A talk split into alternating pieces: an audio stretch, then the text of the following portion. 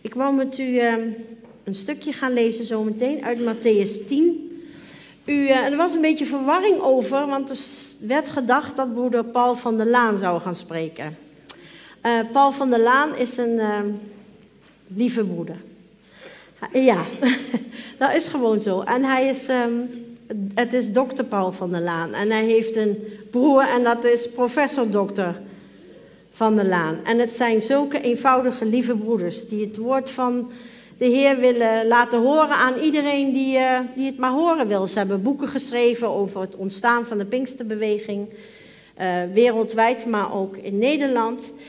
Um, Paul van der Laan heeft uh, lesgegeven op heel veel universiteiten in Amerika en ook in Zuid-Afrika. En sinds kort is hij ook weer in Nederland. En ik weet niet precies wanneer, maar hij zal ook een keer komen spreken in uh, deze gemeente. Um, ik ken broeder Paul van der Laan al heel lang, omdat hij een leraar van mij was op de Bijbelschool. En het vak wat hij onder andere gaf was evangelisatie. En daar had hij een brandend hart voor. Dus ik ben een reservekeeper, om zo te zeggen. Um, en ik hoop dat ik veel ballen kan tegenhouden. Maar ik uh, mag ook samen in alle eenvoud met u het woord van God delen. Want elk door God gegeven schriftwoord is waard om onderwezen te worden, om samen te bestuderen. En ik ga wel um, het vak wat ik bij hem geleerd heb, evangelisatie, daar wil ik het ook een beetje over hebben vanmorgen. Maar het komt zo uit, dat is niet allemaal zo gepland.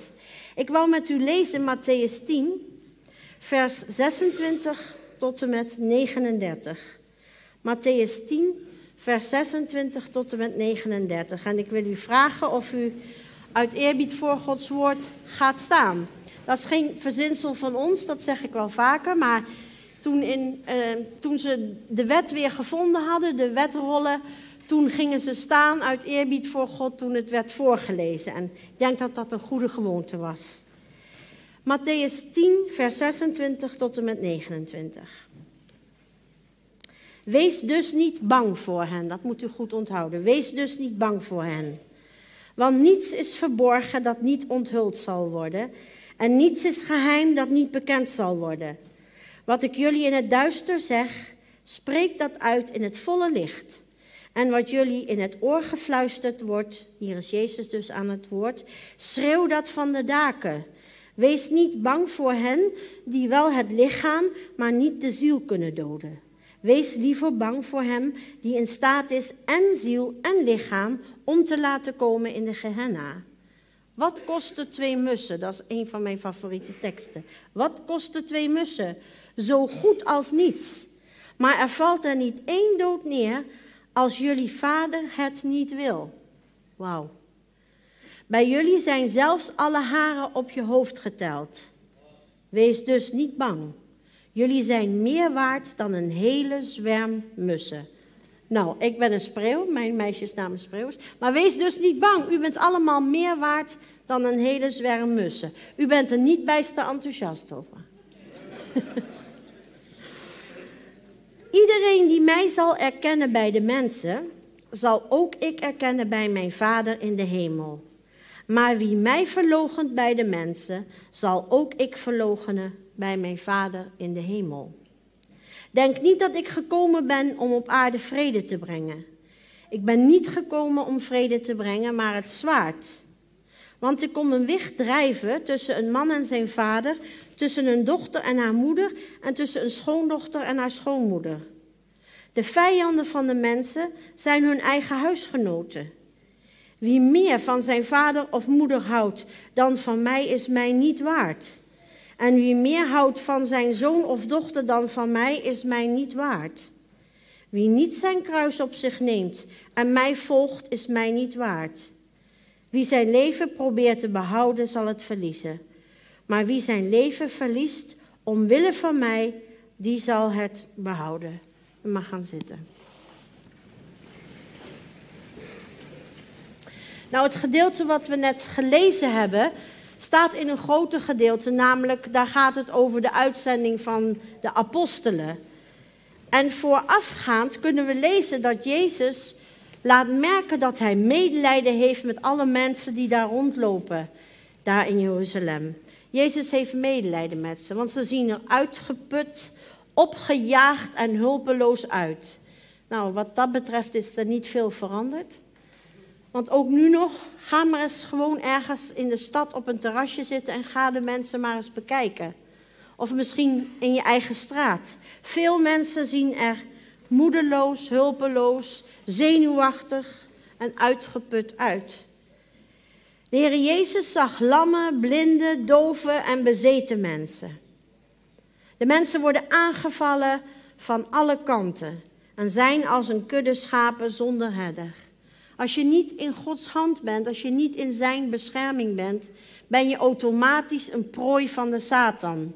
Niet omdat God zegt van nou je hoort niet bij mij, dus, maar omdat je niet de bescherming zoekt die God wil geven, dan ben je een prooi van Satan, automatisch.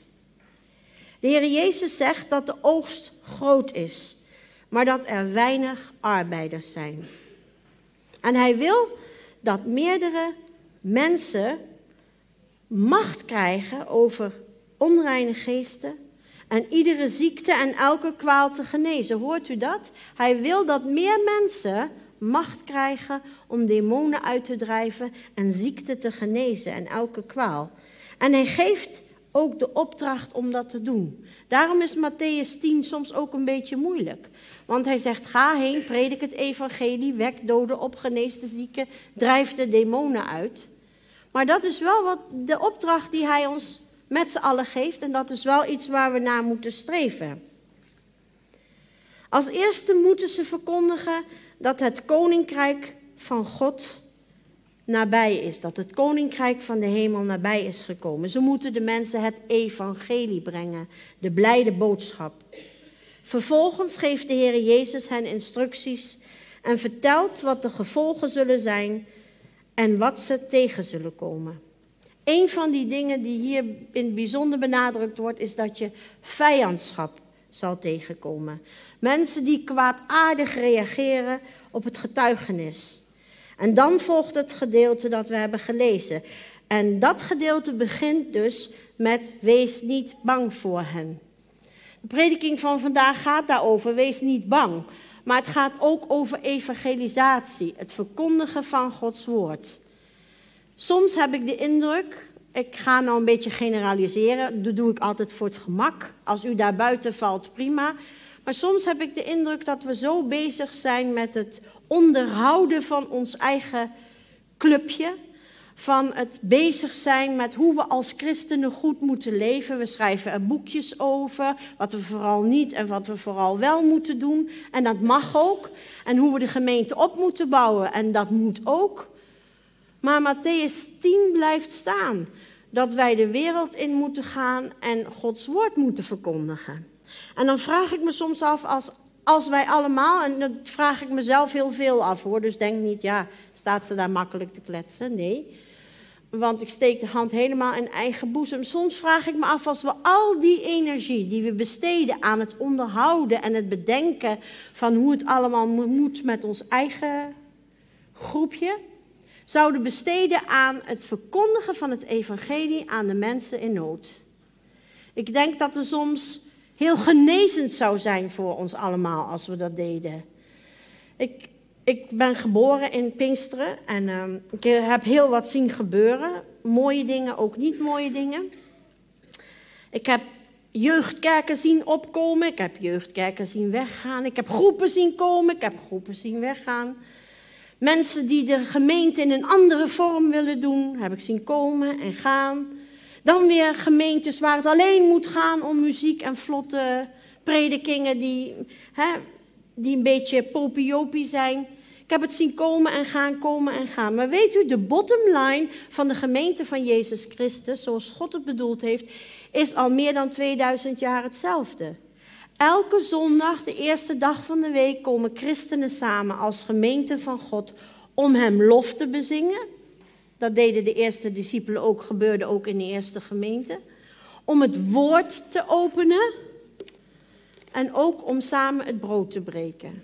En dat kunnen we in allerlei verschillende vormen gaan doen. En ook daar is het niet zo leuk. En daar heb je betere muziek. En daar heb je vlotte filmpjes. En daar heb je dat en dat. En daar zijn veel jongeren. En daar zijn veel ouderen. En die broeder hoor ik zo graag. En die zuster hoor ik liever niet. En die heeft een geweldige preek, zegt, joh, ik zat aan mijn stoel gekluisterd. Ik heb een uitspraak gehoord van iemand en die woonde in het buitenland en die mailde mij dat daar zo'n goede voorganger was dat hij zelfs zijn vrouw en hem kon boeien. Hoort u wat, wat er gezegd werd? Was zo'n goede voorganger dat hij zelfs zijn vrouw en hem kon boeien. Ik heb de desbetreffende persoon ook een mail teruggestuurd. A, dat of hij goed besefte wat hij schreef, want er is een zekere, komt een zekere hoogmoed vandaan. Maar weet u, als een eenvoudige preek, het eenvoudige woord van God, je niet meer kan raken door een eenvoudige broeder of zuster, dan is er iets mis met je geestelijke toestand. En, en tegenwoordig moeten we allemaal hapklare brokken, het moet allemaal goed klinken, het moet populair zijn, het moet zo zijn, het moet zo zijn. Waar zijn we eigenlijk met z'n allen mee bezig? En we schrijven de boeken vol van we moeten zus leven en we moeten zo leven. En soms dan vraag ik wel eens aan de Heer van Heer, waar staan wij nou eigenlijk in het geheel? Want het is een geschreeuw van stemmen die zeggen hoe het allemaal moet. In je persoonlijk leven en ook in het leven van de gemeente.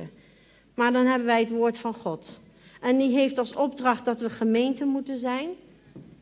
En als mensen het over de gemeente hebben in een negatieve zin, dan denk ik altijd, ja, je bent er zelf onderdeel van. Maar ook dat een gemeente, hoe gehandicapt soms misschien ook is. Een gemeente is het lichaam van de Heer Jezus Christus. En Hij is het hoofd daarvan. En als we daar een heleboel op aan te merken hebben, dan moeten we bij de baas zijn. Dat moest me even van het hart. Maar is de opdracht gegeven van Matthäus 10. We hebben vorige maand de periode van kerst gehad. En kerst is een feest wat wereldwijd gevierd wordt door christenen en niet-christenen. De niet-christenen proberen het een beetje van ons in te pikken.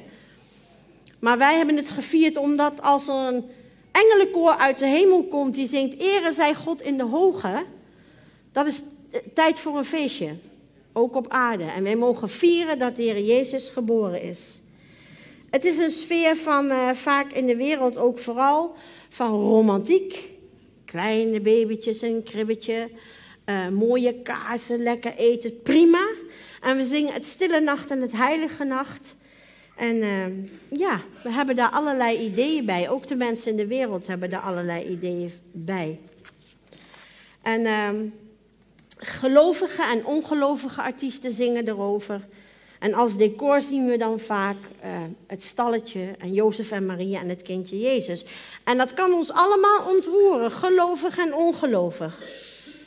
Maar het kindje Jezus mag niet volwassen worden vaak in ons leven. Want zodra je de Heer Jezus presenteert als en beleidt als de Zoon van God, die de weg, de waarheid en het leven is, en zonder wie je reddeloos verloren bent, dan wordt dat een beetje weggewuifd. Spiritualiteit, dat mag, want dat is heel populair, in wat voor vorm dan ook. In God geloven mag ook nog wel, want dat doen heel veel mensen. Maar beweren dat Jezus Christus de enige weg is, dat wordt heel moeilijk. Het roept vaak irritatie op en boosheid. Bent u dat wel eens tegengekomen?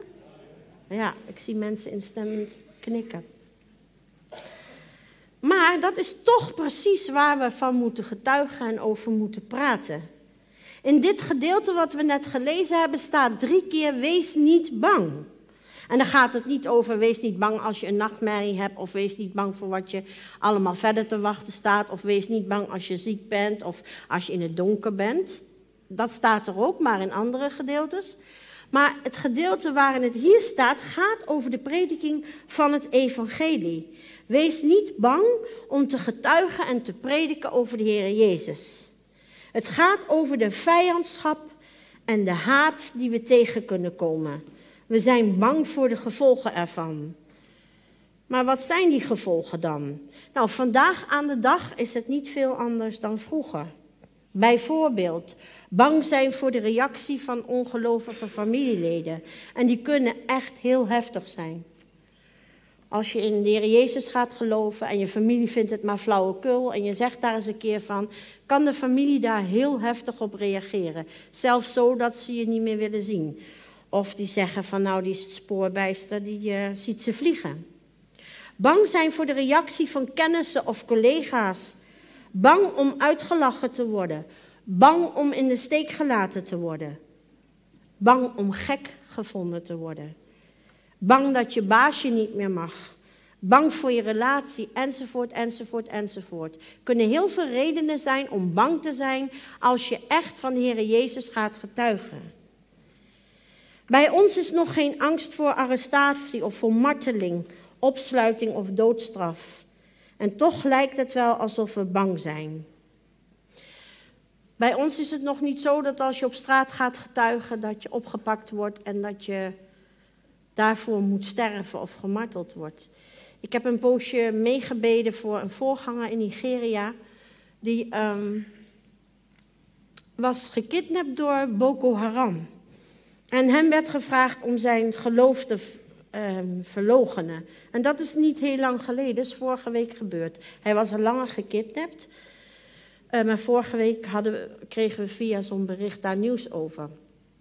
Zijn gemeente werd door Boko Haram gevraagd om, uh, ik meende een bedrag van 2 miljoen, maar het was in elk geval een paar miljoen euro als losgeld bij elkaar te brengen. Nou, de gemeente kwam niet verder dan 5000 euro. Maar er was nog een andere kans waarop um, hij vrij zou kunnen komen. En dat was om zijn geloof in de Jezus te verloochenen. Ik heb daar een filmpje van gezien, dat deed hij dus niet. En hij vertrouwde op God. Hij ging dat niet doen. Maar ik kreeg vorige week ook het bericht dat de man wel is onthoofd.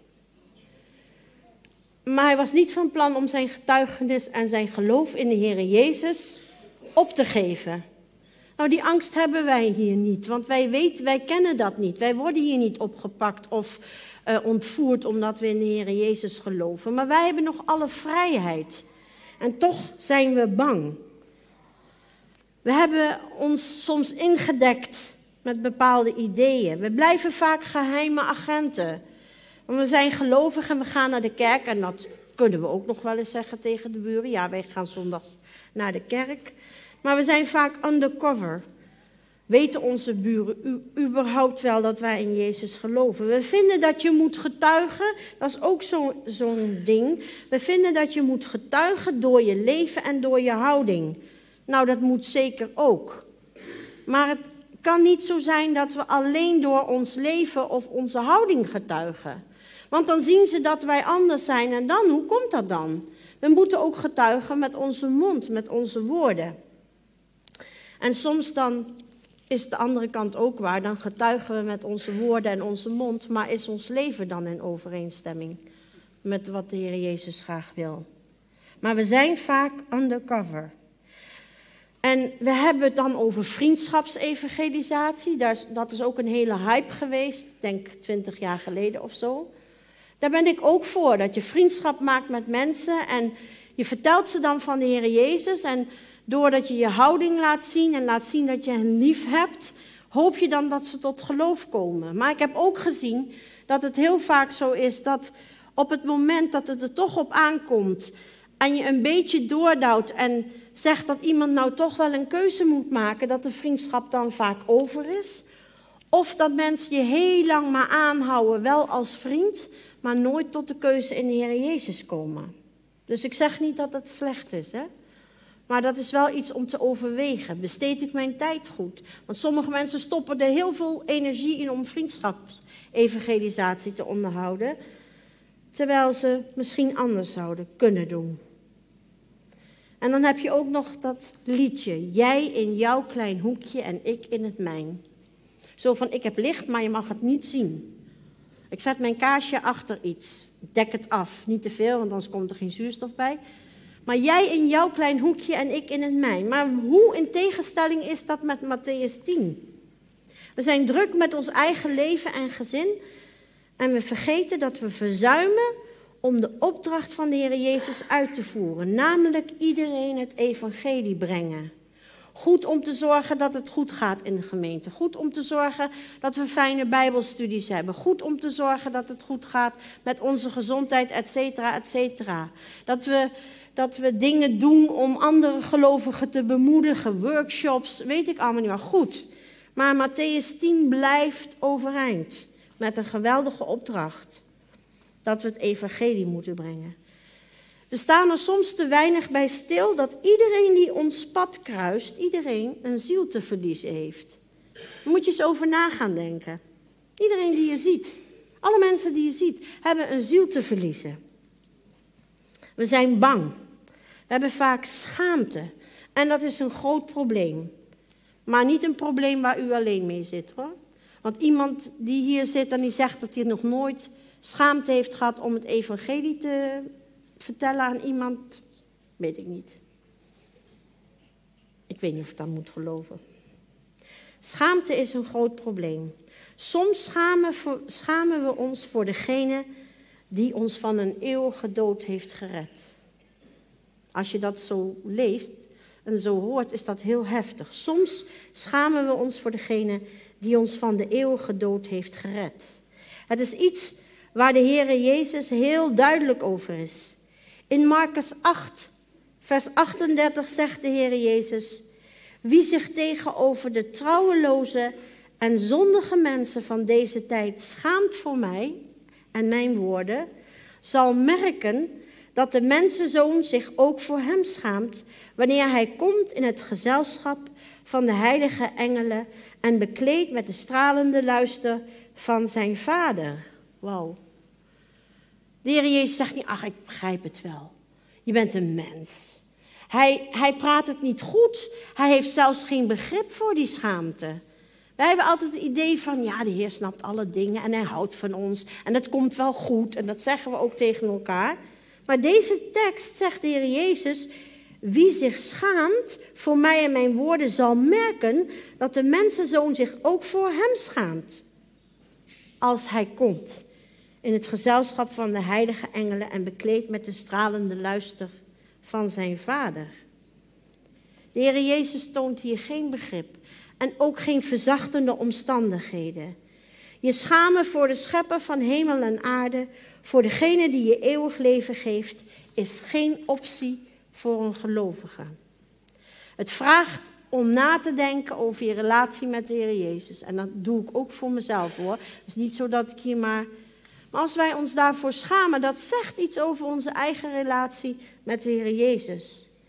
In 2 Timotheus 1, vers 8 staat: Schaam je er dus niet voor om van onze Heer te getuigen. Hij heeft ons gered. Hij is aan het kruis gehangen. Hij is bespuwd, bespot, geslagen.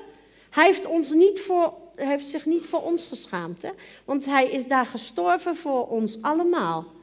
En als u alleen op de aarde was geweest, was hij voor u ook alleen gestorven. Dus hij is gestorven voor elk van ons individueel. En Paulus zegt in Romeinenbrief, want ik schaam mij het evangelie niet, want het is een kracht Gods.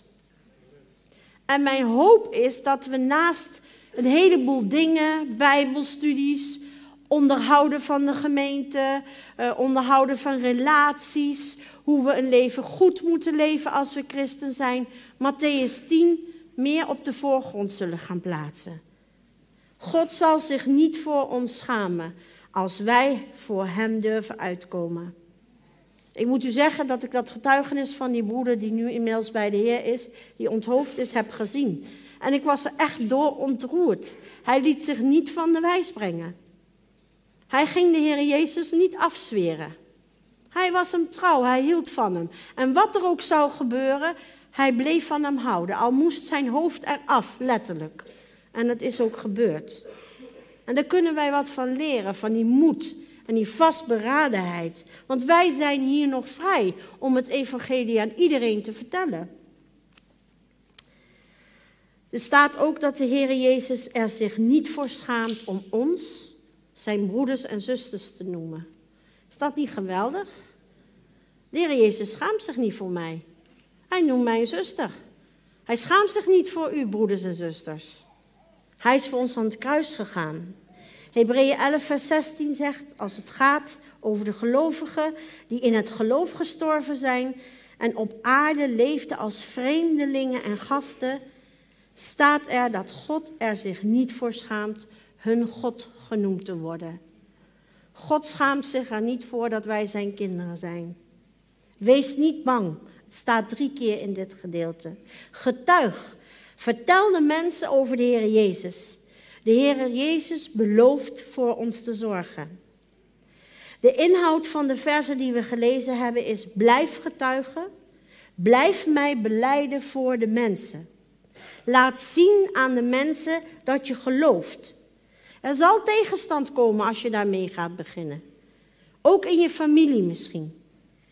Jezus zegt dat hij niet gekomen is om vrede te brengen, maar het zwaard. Uiteindelijk natuurlijk wel bij de wederkomst komt hij vrede brengen. Hij is vredevorst. Maar door het woord van God worden soms families uiteengescheurd. Worden soms relaties uiteengescheurd. Krijg je soms problemen en tegenstand van mensen die je eigenlijk aanvankelijk wel goed gezind, waren. Maar zijn boodschap brengt verwijdering tussen mensen. Of je hoort bij hem, of je bent tegen hem. En soms heb ik het idee dat we dat een beetje kwijt zijn. Niet dat je dat, dat moet gaan opzoeken om dat zo te krijgen. Maar als dat het gevolg is van het feit dat jij getuigt, dan moeten we daar meer ons moeten we meer beseffen dat dat staat in Gods woord. Maar wij willen het altijd allemaal goed hebben. In de gemeente, in relaties, in alles. Maar dat kan niet altijd. Het woord van God, het getuigenis, roept tegenstand op. Vijandschap. Maar blijf getuigen, want de gevolgen ook zijn. Of je nu je vijandschap in je familie hebt, of door onze broeder die bij de Heer is, tot en met de martelaarsdood. Wees niet bang. Wat kosten twee mussen? vraagt de Heer Jezus. Hij geeft zelf het antwoord: zo goed als niets. Ik heb het omgerekend, ik heb het nagekeken. Omgerekend is het een, eh, een paar cent. Niet veel kost het mussen toen. En God zorgt voor de mussen. Hij zegt zelfs dat wij, u en ik, meer waard zijn dan een hele zwerm mussen. Terwijl er niet één mus doodgaat zonder dat hij daarvan op de hoogte is. Als hij niet wil dat een bepaalde mus sterft, ja, dat is misschien een beetje gek, maar dat is wat er staat, dan blijft die mus lekker rondvliegen. Nou, dat is mooi, want we hebben dit weekend de vogeltelling, uh, het vogeltellingweekend. Dus, maar dat even terzijde. Dus wij zijn veel waard, meer waard dan een hele zwerm mussen. De Heer Jezus zegt dat zelfs de haren op ons hoofd geteld zijn. Nou, bij de ene heeft hij meer moeite met tellen, denk ik, dan bij de ander. Maakt ook niet uit, hij weet het gewoon. We zingen dat in liedjes en we betrekken dat op onszelf, dat we ons geen zorgen hoeven te maken. Want we halen dat ook uit Matthäus 10. Maar daar gaat het niet over Gods gewone zorg voor ons dat, die is er ook. Maar het gaat erom dat als wij het evangelie prediken, dat we tegenstand ontmoeten. Want alles, ook dat van zelfs de haren zijn geteld en dat soort dingen, over die mussen, dat staat in de context van dat wij getuigen en het evangelie verkondigen in deze wereld. Het gaat erover dat God voor ons zorgt en dat we niet bang hoeven zijn als we getuigen of het woord verkondigen. Zeg je ja, maar die broeder in Nigeria die heeft het leven moeten laten. Dat is ook zo. Daarom staat er ook: wees veel eer bang voor hem die lichaam en ziel kan doden.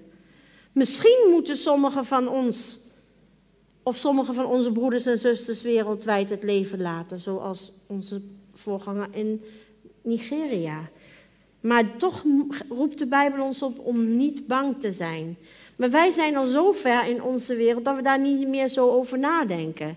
Wij vinden het al moeilijk als we vijandschap ontmoeten. En we denken niet zo na van zou, ik mijn leven, zou dat misschien mijn leven kunnen kosten. Maar mensen in andere landen wel. Misschien uh, heeft u ook gevolgd dat die nieuwe lijst van Open Doors weer openbaar is geworden over christenvervolging. En zelfs een, een internationaal onderzoek van niet-christenen heeft uitgewezen dat uh, christenen de, de groep in de wereld is die het meest vervolgd worden. En die uh, ja, het meest in gevangenissen terecht komt, gepest worden, gemarteld worden, gedood worden. En toch zegt de Heer Jezus tot drie keer toe, wees niet bang. De tegenstand leidt in uiterste gevallen tot de dood, maar ons leven en onze ziel is veilig bij God. Wees niet bang, drie keer in dit gedeelte. Wees geen geheim agent in jouw klein hoekje. 2 Timotheus 4, vers 2 zegt: Verkondig de boodschap. Blijf aandringen. Of het nu uitkomt of niet. Want wij bidden vaak, en dat mag ook hoor, om een goede gelegenheid om het woord um, door te geven, om te getuigen van de Heer. Maar hier wordt tot ons gesproken, gewone volgelingen van de Heer Jezus, of het nu uitkomt of niet. Je hoeft niet lomp te zijn of fanatiek, hè? want dat heb je ook. Je hebt ook mensen die met op een lompe manier het, het blijde evangelie gaan verkondigen. We gingen vroeger elke, toen ik nog in Arnhem woonde en jong was, gingen we vaak de straat op, of vaak, elke zaterdag, de hele middag. En dan s'avonds nog naar het uitgaanscentrum. En dan gingen we getuigen van de Heer. Maar er was ook een andere groep waarvan ik de naam niet zal noemen. En die stond met een groot bord in de stad: bekeer of verteer. Dat was dan het blijde. Ja, dat is echt hoor. En dat was dan het blijde evangelie. Nou, weet je, dat, dat slaat nergens op, maar het is echt zo. En die maakt het voor ons een beetje, ja, jammer dat, dat wij dan tegelijkertijd op straat waren. Dus wees niet fanatiek of drammerig. Ik bedoel, als je buurman het niet wil horen, is het duidelijk. Dan heeft hij het een keer gehoord, dan is het klaar. En dan kan je proberen door je houding te laten zien dat je gelovig bent. Wees niet drammerig en zeurderig. Als iemand op een gegeven moment geen traktaatjes meer in de brievenbus wil, stop er geen traktaatje meer in. Maar getuig wel van de Heer Jezus. Niet van jij in jouw klein hoekje en we praten toch zo gezellig over de eindtijd, joh. Ja, ik heb die mening over de eindtijd, jij hebt die mening. Zullen we eens een avond beleggen? Prima. Maar er staat Matthäus 10 dat wij het evangelie moeten verkondigen, moeten getuigen. En de rest staat er ook nog allemaal bij. Dus wees geen geheim agent. Want we weten niet of we nog veel tijd hebben. En zolang het dag is, moeten we werken. In de nacht kunnen we niets doen, zegt de Heer Jezus zelf in Johannes. Prediker 11, vers 4 zegt: Wie altijd op de wind let, komt nooit aan zaaien toe. Zaai van de morgen tot de avond. Laat je hand niet rusten, want je weet niet of het zaad, de ene of de andere, of elke keer ontkiemen zal. Dus je moet gewoon blijven zaaien. En of het wel ontkiemt of niet ontkiemt, is afhankelijk van het weer, is afhankelijk van de tegenstand. Maar wat wij moeten doen, is blijven zaaien. Stop niet alle energie in je eigen leven, maar leef voor God. Dan zal je leven behouden worden. Het is een zaak van leven en dood. Mensen dreigen verloren te gaan. En wat doen wij? Wees vrijmoedig. Laten we doen wat we moeten doen. Getuigen van onze Heer Jezus. En tenslotte, wees niet bang waarvoor dan ook. U bent meer waard dan een hele zwerm mussen. God zal bij u zijn. Amen. En misschien, uh, ja. Misschien is het goed om God ook te vragen om vrijmoedigheid. Want ik vind het niet altijd heel makkelijk hoor. U wel? Ik het niet. En, uh, maar we kunnen wel aan God laten zien dat wij een statement willen maken dat we het willen. En dat ziet God ook aan en dan gaat hij ons helpen. En daarom vraag ik u om degenen die echt willen om het komende jaar ook meer van de Heer te getuigen. Um, ook te gaan staan. Misschien zegt u, ik getuig altijd, ik blijf zitten. Kom op mensen. Laten we een statement maken ook als gemeente dat wij meer van de Heer Jezus willen getuigen. Matthäus 10. En dan zal Hij onze zwakheid en ons onvermogen te hulp komen. Vader in de hemel, ik wil u danken voor uw woord. Heer, ik wil u danken voor um, dat u drie keer zegt, ook in dit gedeelte, wees niet bang. Heer, u wil dat wij op u vertrouwen, Heer, maar tegelijkertijd wil u dat wij ja, uw woord verkondigen, getuigen zijn van u. Heer, en dat we geen geheime agenten zijn. Omdat we bang zijn hoe wie dan ook zal reageren. Ik wil u ook danken, Heer, voor het leven van onze broeder in uh, Nigeria. Heer, en zo zijn er veel meer die hun leven geven voor u. Omdat ze zich niet schamen voor u bij de mensen.